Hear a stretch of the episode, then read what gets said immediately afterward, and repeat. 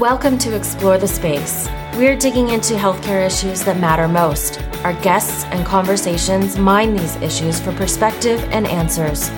There is a gulf between healthcare and our communities. This is the place to talk about it. Now, here's your host, Dr. Mark Shapiro. Welcome back to Explore the Space.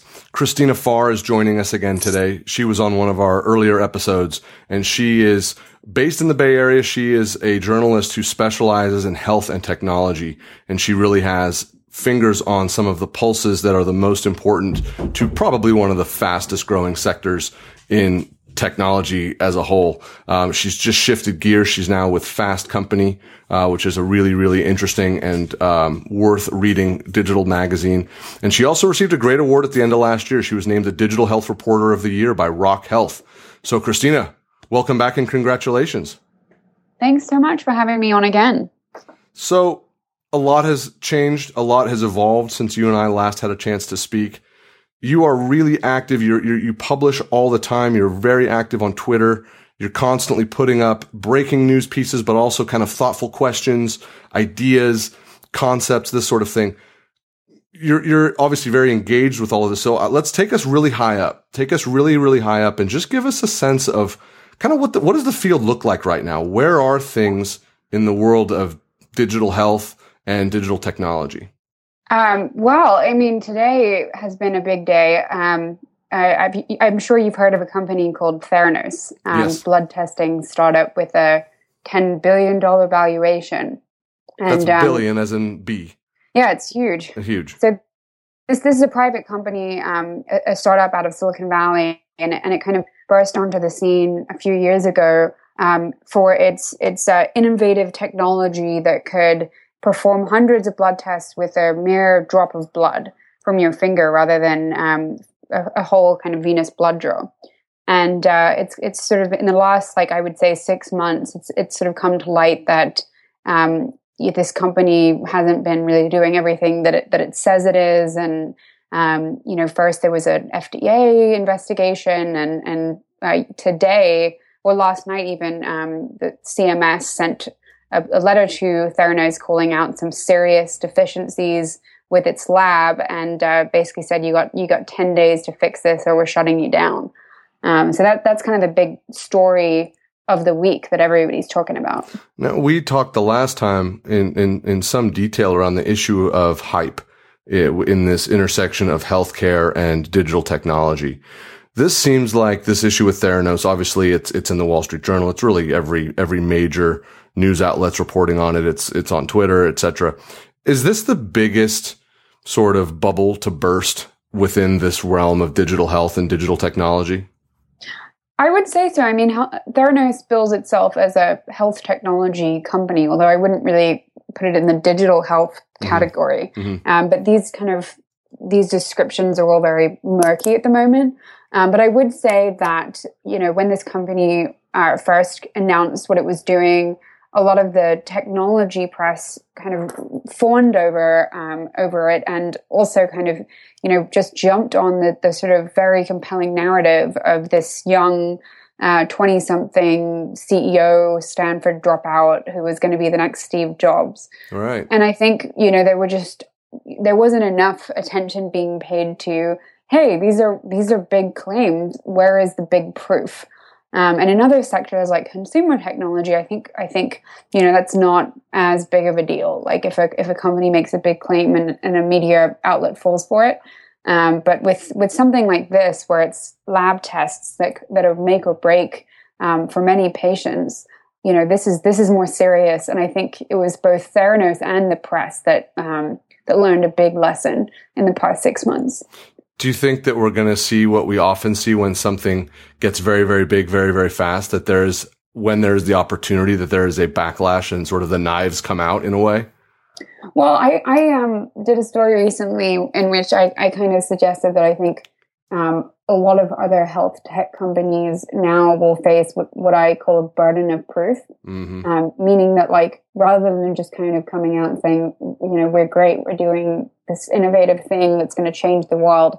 I think, um, you know, investors and, and the sort of smart media will be saying, okay, well, show us the evidence. Like, I'd like, you know, where's the peer reviewed literature? Um, and I've I've recently, you know, been responding to startups that have these big claims with, you know, just show me some evidence, and like nine times out of ten, I don't ever hear back. Um, so I think I think that's kind of the shift that we're going to see in, in health tech is the companies that can show the real clinical evidence are going to be the ones that kind of rise above and and those that are you know more claims and and kind of fancy marketing than anything else are, are probably going to you know either be exposed like theranos or just kind of um, not really make a big a big splash. It's funny that you say that because you, we would I think probably have hoped that that burden of proof would have existed before you know Theranos whichever other company X that we're going to use as an example became, you know, the subject of book chapters. I mean, it's been, it's been trumpeted from the rooftops that, you know, where the stakes are this high and, you know, it's one of those things where it's, it's a little bit different. I mean, it's not a handheld device that someone's going to use to watch a movie. I mean, you're going to be talking about getting people hard data about their physiologic status, about, you know, the condition that they may be dealing with. Um, it, it's, it's a different sport. And it, it's, it's essential, I think, that that sort of safeguard is in place. Do you think when you talk with colleagues, do when you talk with people who are on the side, on the, on the journalistic side, is there a sense that, hey, we, we really are going to just have to, it's on us now. We have to be the ones to peel back many, many layers before we put people on the cover? Yeah, you know, um, my theory, and actually this is, you know, a personal experience I've had as well, is the press kind of has operates tend, especially the traditional press tends to operate in like a bureau uh, mentality. So you have like healthcare reporters and then you have tech reporters. And if you've got a health tech story, um, that can often be a little bit of a mess because you know who's going to cover it. And wow, if it is the tech yeah. team, which is what happened with Theranos, it was like a lot of tech reporters that were writing about this company, then they don't necessarily know the right questions to ask. Like they don't routinely interact with federal regulators. They don't, you know, know what CLIA is, um, and a lot of the the sort of rules around lab tests and and so you know this is I think this has been the problem. Um, the sort of segregation of bureaus, and That's I think fascinating. Yeah, that you have yeah. to have crosstalk. If you're in a siloed bureau, you're not going to understand the nuance of health technology. You're going to understand tech or health. Exactly, and a lot of the healthcare reporters that I interacted with prior to the Wall Street Journal's expose series, um, you know, knew that Theranos was more hype than than um, reality, and they didn't really cover the story. They didn't pursue the story because, in the, to them, it's like everybody in our industry knows this, so why bother writing it? Um, and for the tech the tech folks, this this was kind of like you know the next big thing, the next Apple. Um, and and I think that that's kind of the problem right there we, I think we need to figure out a way for people who are knowledgeable in both health and tech to um, carve out their own beats. And like, I probably shouldn't say this, but I would love to have a little bit more competition. Sure. No, that's, I mean, that's a fair point. There aren't many people out there that are doing what you're doing, which is why I ask you to come on the podcast. It's funny that you say that, you know, the, this issue of the next Apple. I was a sports writer when I was in college and it was always, you know, we did, I was at UCLA, so there was lots of basketball, right? So we're always talking about UCLA basketball and just basketball as a whole. And it was always the next Jordan. And you're always crowning people the next Jordan. There was a player I remember at USC whose name was Harold Miner and his nickname was Baby Jordan. I mean, imagine the pressure that comes with being a college student whose nickname is Baby Jordan. And, of, you know, the guy, there's no way to live up to that sort of, uh, hype and that sort of labeling. It, there's going to need to be some sort of restraint because it's fun to do that. It's easy to do that. And it, you know, it starts conversation. It draws clicks. It draws attention. Do you think that there's going to be a skill set to develop where people can say, look, we've got to eh, demonstrate uh, that level of restraint? Yeah. And, you know, I think to some extent, Theranos kind of played into that yeah. narrative. Like, you know, eh, and, and maybe Elizabeth Holmes just happens to wear black turtlenecks every day. Um, but it seemed, you know, that she was sort of really, you know, working this kind of Steve Jobs mm-hmm. comparison. Mm-hmm. Um, so, you know, they definitely played on that narrative, and the press loves to tell good stories. It's, yes. Everybody wants to know who the next Apple, the next Steve Jobs is going to be. Um, and I, and if you can get kind of wrapped up in that, then then you forget to ask some of the kind of more difficult questions that we should we should have been focused on from the beginning. So then for the consumer, when the next story starts to break and the uh, some entity is being you know named the next Apple or the next whatever it may be. What should the cons- what are the questions that the consumer should be asking, and what should they be looking to your you know when you're writing something and you're published? What what are the things that they need to say before I get really excited and you know download this Time Magazine article and read the whole thing? Where where where do they need to look? What are the sort of the one two three that they can say this is garbage or hey this is legit and let's see where it goes? Well, I mean, I feel like it should be the job of the press to, mm-hmm. you know, tr- to expose things one way or another. One of the tests that I've been doing recently is um, I've I've been looking at who's invested in the company, like who's sitting on the board, and if there isn't anyone in healthcare, like in either of those capacities, like then that's usually a sign that um, this isn't really, you know, they haven't managed to convince those people, like there's something missing. Um, That's a fascinating litmus test. Yeah. Yeah, it, I, I mean, I think it's a good one. And then the other is like, where's the proof? Where's the evidence? And mm-hmm. um, we never really saw anything from Theranos because they maintained that they had this intellectual property. Um, but you know that that is not like sufficient. You can't just say we we can't we're doing something innovative that's going to change the world but we can't show you any evidence. So that's going to be a red flag from now on right? We have the greatest thing in the world but we can't show it to you yet. Yeah um, i think that's a good one. Um, and you know sometimes it doesn't mean that these companies are bad. Like i recently did a big feature on a a startup called oscar health. I, I don't know if you've um, heard of them but it's a it's a new health insurance company um, they're kind of known for their like super cheeky ads on the subway and, and the millennial appeal.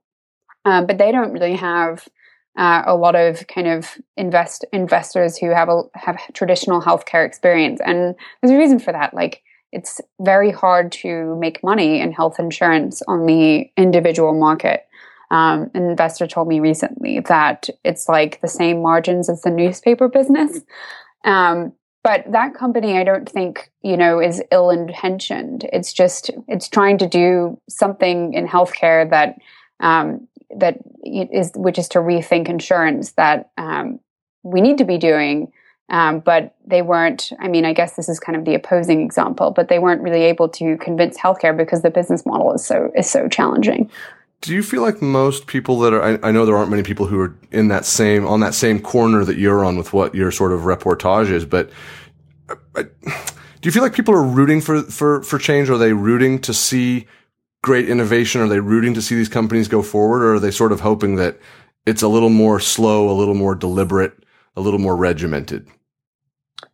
Yeah i mean this is the big question. The question of the moment. Is like do you know do we want to be do as a as an entrepreneur do do I want to be fixing the healthcare system which is fundamentally broken? Or do I want to be doing something incremental that will make a more immediate impact and profiting from that?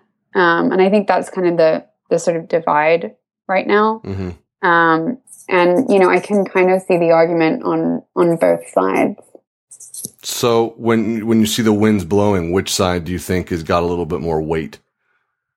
Um, probably the incremental change side. Yeah. um, the majority of companies are in fall into that bracket. Uh, where we where we don't really see much innovation is, you know, I I literally I can't remember the last time I talked to a company that said they had a solution for either a provider or a patient, and that their business model was was actually geared to the provider or the patient versus like hey we have a solution for doctors but we're really making money by selling to pharmaceutical companies. Mm-hmm. um, and that's you know to me that's that's sort of like very mixed um, messages. Like on the one hand you know we say that we're we're for the doctor but on the other we're like selling ads um, to pharma companies. And and like you know it's just i'd love to see kind of real healthcare solutions for doctors and, and patients and, and not just kind of employers pharma insurance.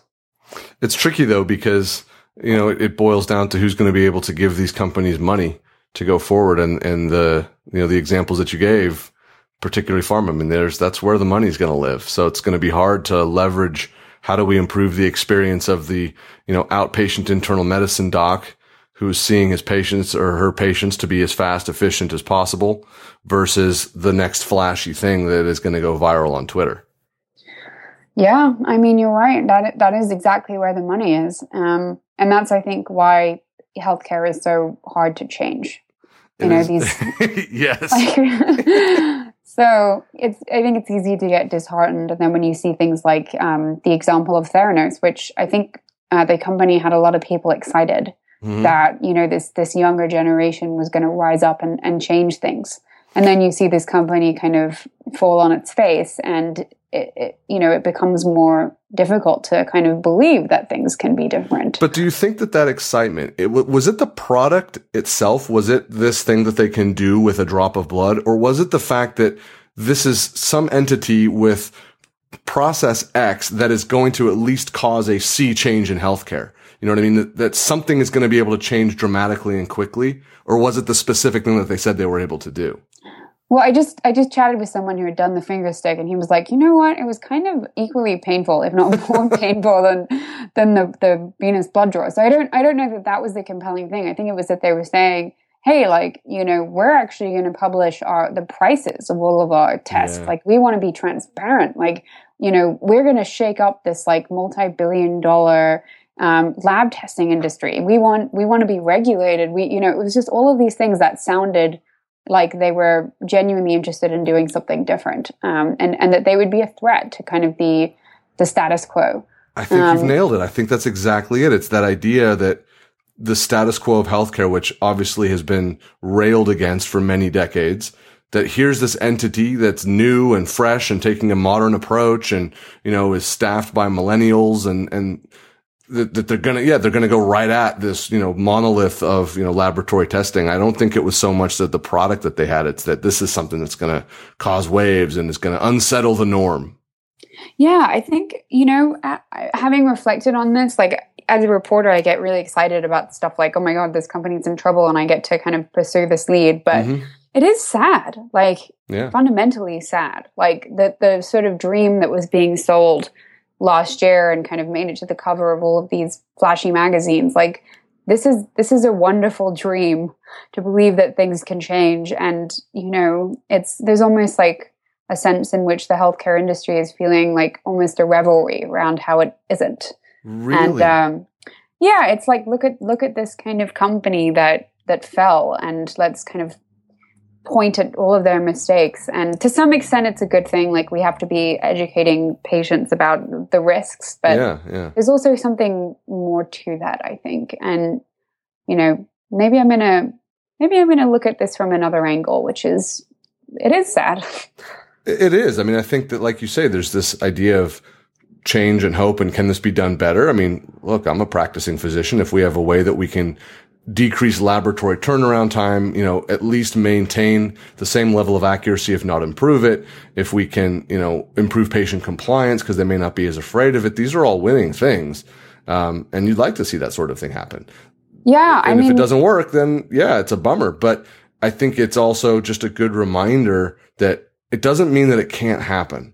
It just means that it's probably not going to be that first balloon that we see over the mountain. It's going to take a little while. That balloon's going to pop, but there'll be more coming up. You know what I mean? You're you're like a doctor poet. The first balloon that you see over the mountain. I love that. Um, and yeah, I, I you know I I have met some companies recently that are doing this kind of chip in a box or like lab in a box idea, um, where they want to kind of run a blood sample over yeah. a over a chip and then uh, you know get the results back very quickly. Um, so things like that are exciting because, as you know, like the lab testing industry, it's so screwed up. Like, why does LabCorp need a fleet of planes mm-hmm. to rush samples around the country that get frequently lost, and there often are errors, and that puts patients at risk. And then the the other thing that happens a lot is that doctors just forget to like relay the results. Mm. Um, like a shocking amount. So like something needs to be done, and uh, maybe it'll be the second balloon. No, that's the, and that's the thing. So when you when when you think about what might be that next balloon, or when you get pitch stories, or people come to you with ideas, is there are you seeing trends of what might be next, of what the next sector that people are going to try and dig into and and hopefully revolutionize for the better? Well, um, you know, there are there are definitely some big trends. Um, one of them the other day. I actually used telemedicine for the first time. Uh huh. Um, which you know, a lot of people are like, "Oh, telemedicine," and that's basically just like a way to virtually connect with the physician. Yes. People say, "Oh, this is going to like massively alleviate healthcare costs," and that I don't really buy because I I think a lot of costs come happen when patients end up in the ER. hmm Um, but I do think that it's like a great way to deal with kind of this routine stuff like colds, flus. Hey, is this, um, you know, is this rash something serious? Should I, you know, do something about it? And you can get these sort of more immediate responses um, from a doctor in five minutes, and it's really affordable. Didn't cost me a thing. Um, and uh, I didn't have to go into my doctor, and I didn't have to pay thirty bucks as part of a copay. And I, because I stayed out of the doctor's office, then that physician may have been able to invest like some of their time into like a trickier problem.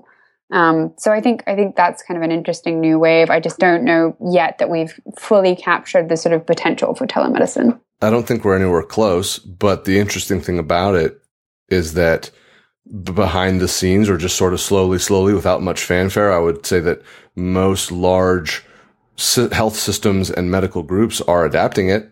Um, because I think everyone is anticipating that not only are people going to like it, but they're going to expect it. Um, they're so used to communication via Skype or, you know, whatever platform you're going to use where they can still be productive while they're doing it. They don't have to drive and wait and then drive to get back to the office that they can take a quick break, do what they need to do, have that meeting, have that conference call.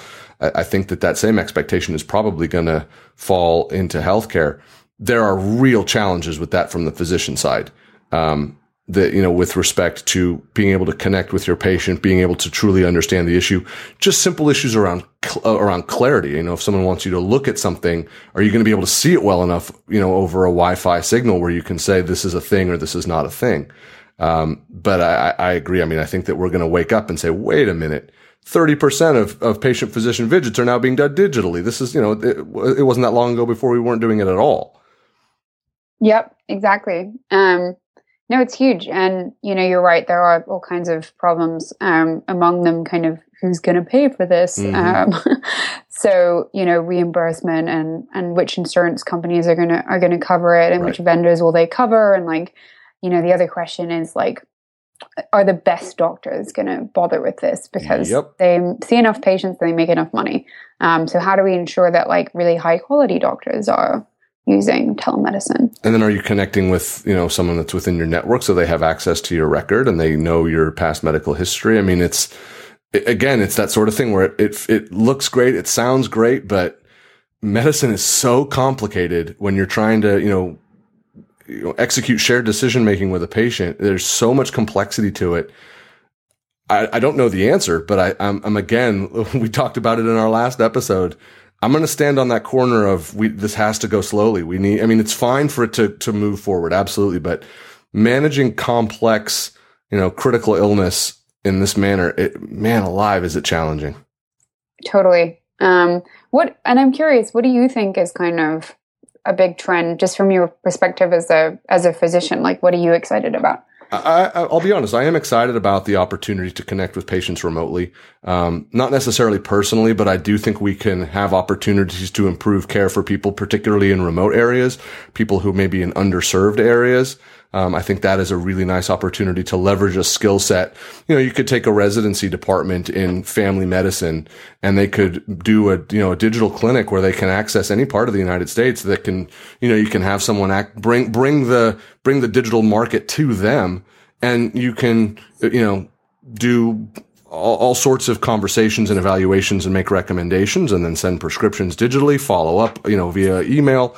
I think that that sort of thing, you know, you could see a Robert Wood scholar sitting down and saying, I'm going to leverage this and I'm going to do something really unique with this. It's not sexy. I mean, working with underserved populations rarely is, but that to me is very, very provocative. Um, same thing goes with accessing care to people who are, you know, with unstable housing or who are homeless.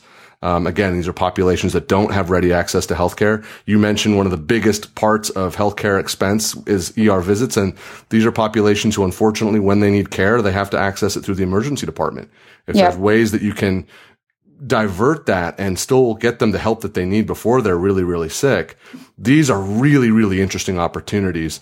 Um, and they're things that are going to get teased out. It's going to be, you know, it's going to be people coming up through the pipeline. It's going to be residents. It's going to be Robert Wood scholars. It's going to be these people who have some time, who want to try these things, who are going to be creative. It's going to be someone who's, you know, they say, look, if you go work in an underserved area for two years, your medical school debt will be forgiven by the federal government. That's the sort of thing that they would then hopefully be able to go and do. Yeah, um, I could definitely see that. And, you know, there's nothing for, I think for the really routine stuff, there's absolutely nothing wrong with talking to a recent medical graduate. Um, they're more than capable of telling you whether, you know, you've got the flu or not.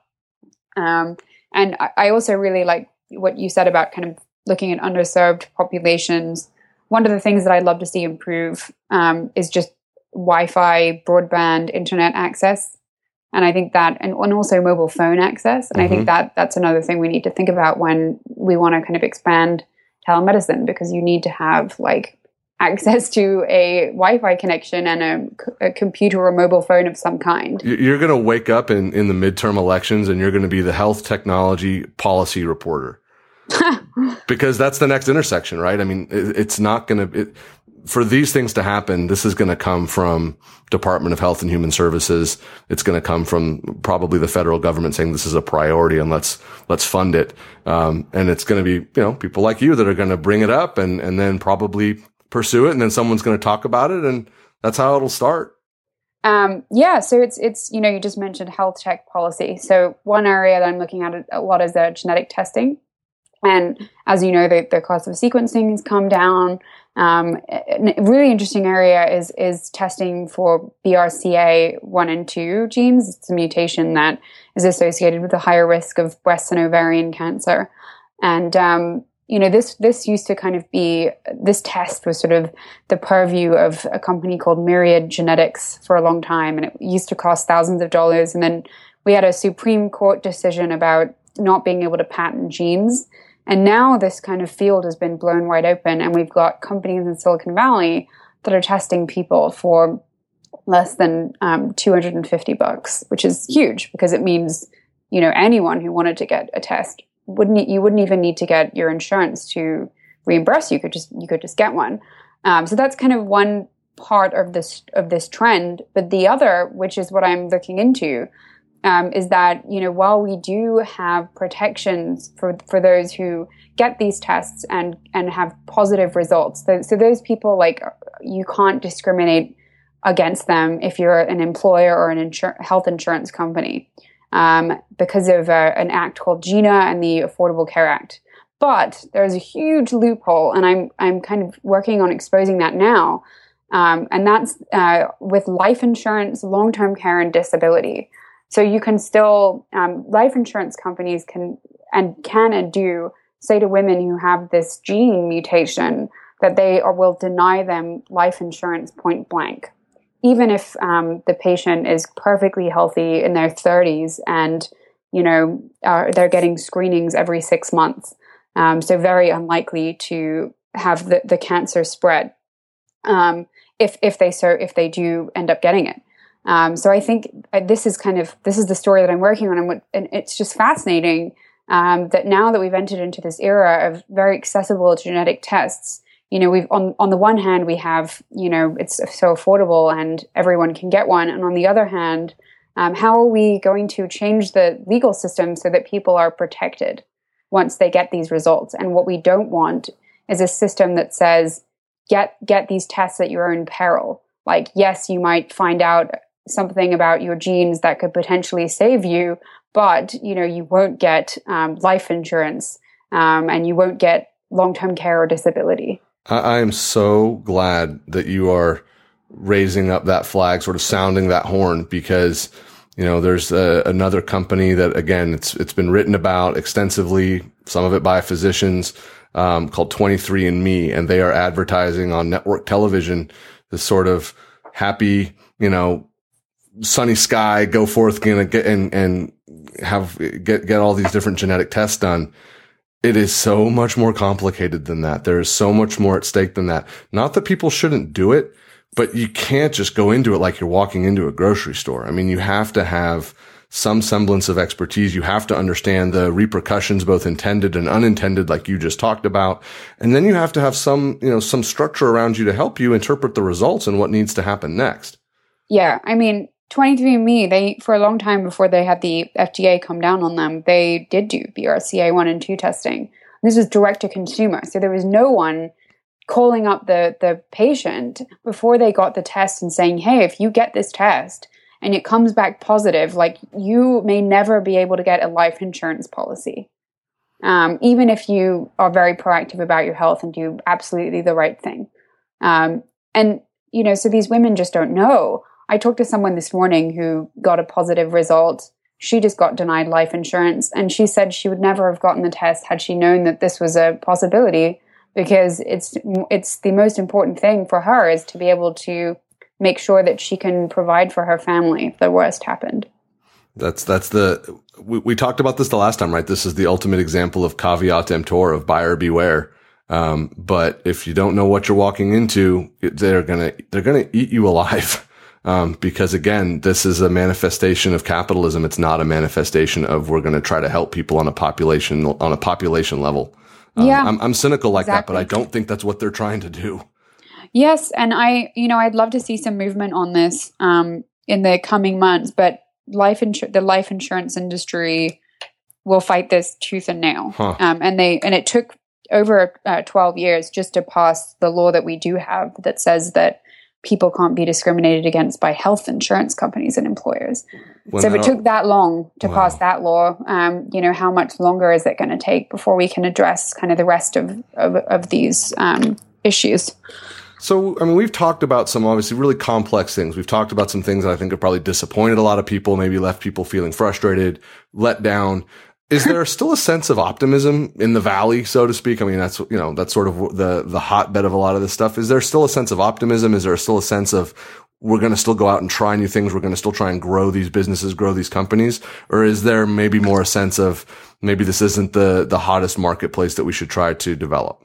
No, there is definitely a sense of excitement. Yeah. Um, and I, I want people to walk away thinking that because we've seen uh, just a massive amount of money here in Silicon Valley be poured into various um, areas of around digital health and health IT. I mean, there's so many things to do.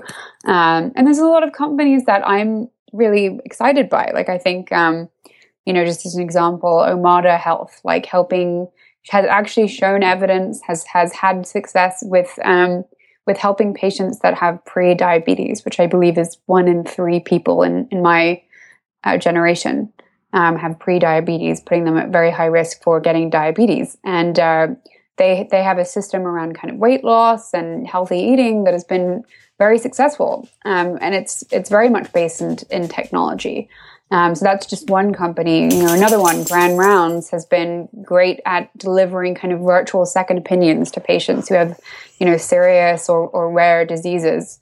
Um, there's just and, and, there's countless companies that I could point to. Mm-hmm. Um, so you know, if you're interested, if you're interested in health tech, I would say the Valley is a great place to be, and um, you know, ev- there is excitement here for sure. So then, when these companies start to bubble up and we start to hear about them, the things we need to look at is where are they getting their funding from? Do they have a sound scientific basis of evidence? Do they have physicians, scientists, bioethicists perhaps sitting on their board of directors or helping direct the, the goal of the company? Would you say that's a fair, a fair template for people to look at these companies at before they say, wow, this is just an awesome thing that I saw on BuzzFeed?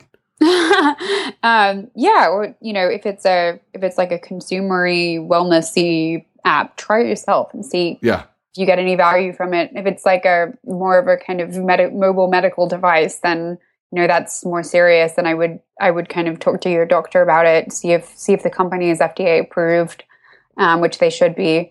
Um, so you know, it's there's a it's a kind of the like wellness versus more kind of clinical stuff. This kind of divide that we see. Um, but you know, there's plenty there's plenty to be excited about when you when you look a few uh, another year or two down the line, um, is there any way to for you to have a sense of what's going to be the next the next thing that goes viral? Is there something that people are, are pitching at you or something that you've heard about? Not to, I don't want to step on a story that you may have coming up, but just a sense of what, what slice of that, you know, health tech pie is going to be the one that, that really starts to grow and people get excited about.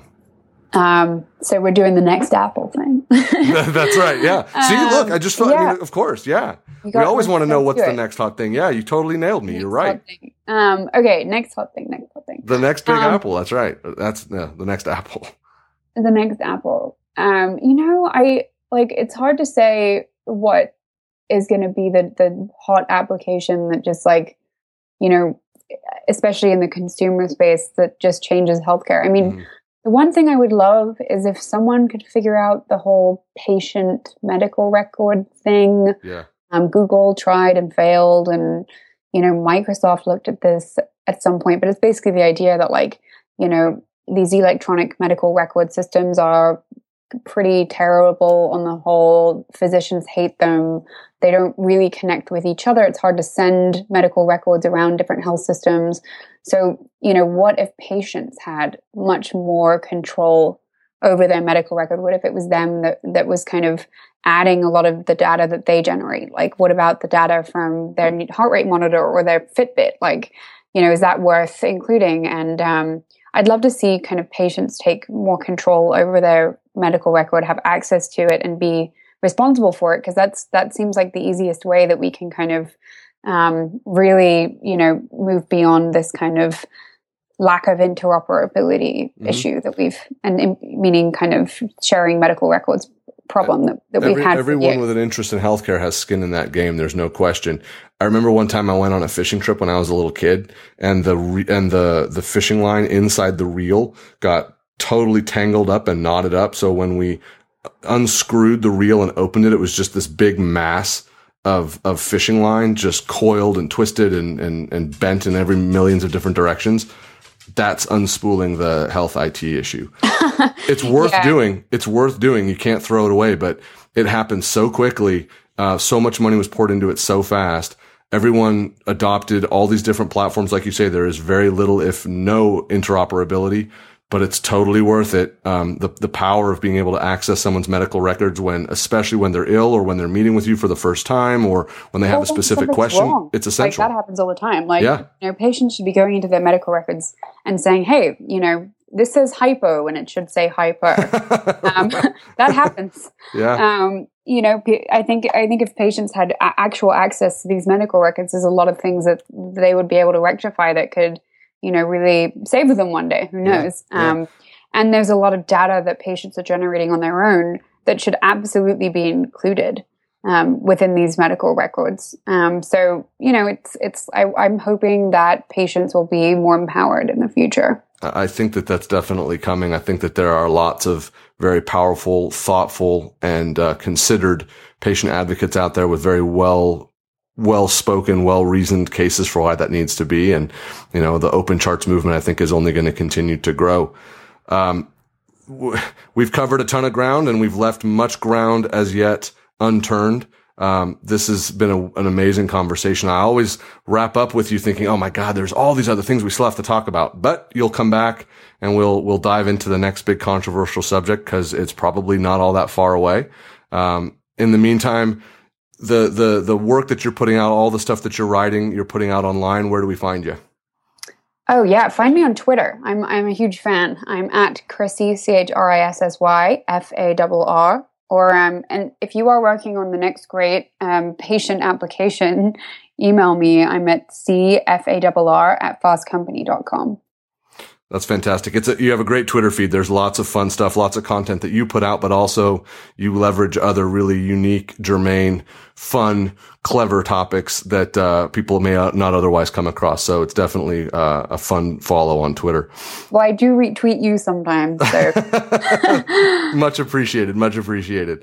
Well, listen, thank you so much. Uh, we'll have you back whenever whenever things continue to evolve. We're going to reach out to you to help help us make a little bit of sense of it. Great. Thanks. Thanks for having me on again. I'm, I'm excited about the next one. Thank you for listening to Explore the Space. Visit us on our website, explorethespaceshow.com, and please subscribe to our podcast on iTunes. Follow us on Twitter at ETS Show And you can email Dr. Shapiro by writing to mark at explorethespaceshow.com.